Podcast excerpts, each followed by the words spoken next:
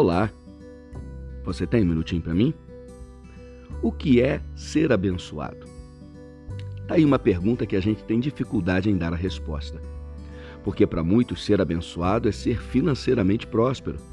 Ser abençoado é materialmente não faltar absolutamente nada. Ser abençoado é ser profissionalmente bem resolvido. Só que quando a gente olha para a palavra de Deus, ser abençoado nada tem a ver com vida material. Porque a palavra nos diz o seguinte: abençoado é todo aquele que teme ao Senhor e que anda nos seus caminhos.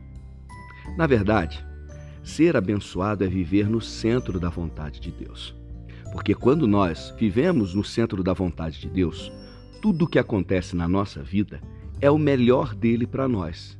E não há maneira de ser mais abençoado do que ter na vida a realização de tudo aquilo que é de Deus para nós. Então você quer ser abençoado? Viva fazendo aquela que é a vontade do Senhor. Obrigado por me ouvir e que Deus abençoe muito o seu dia.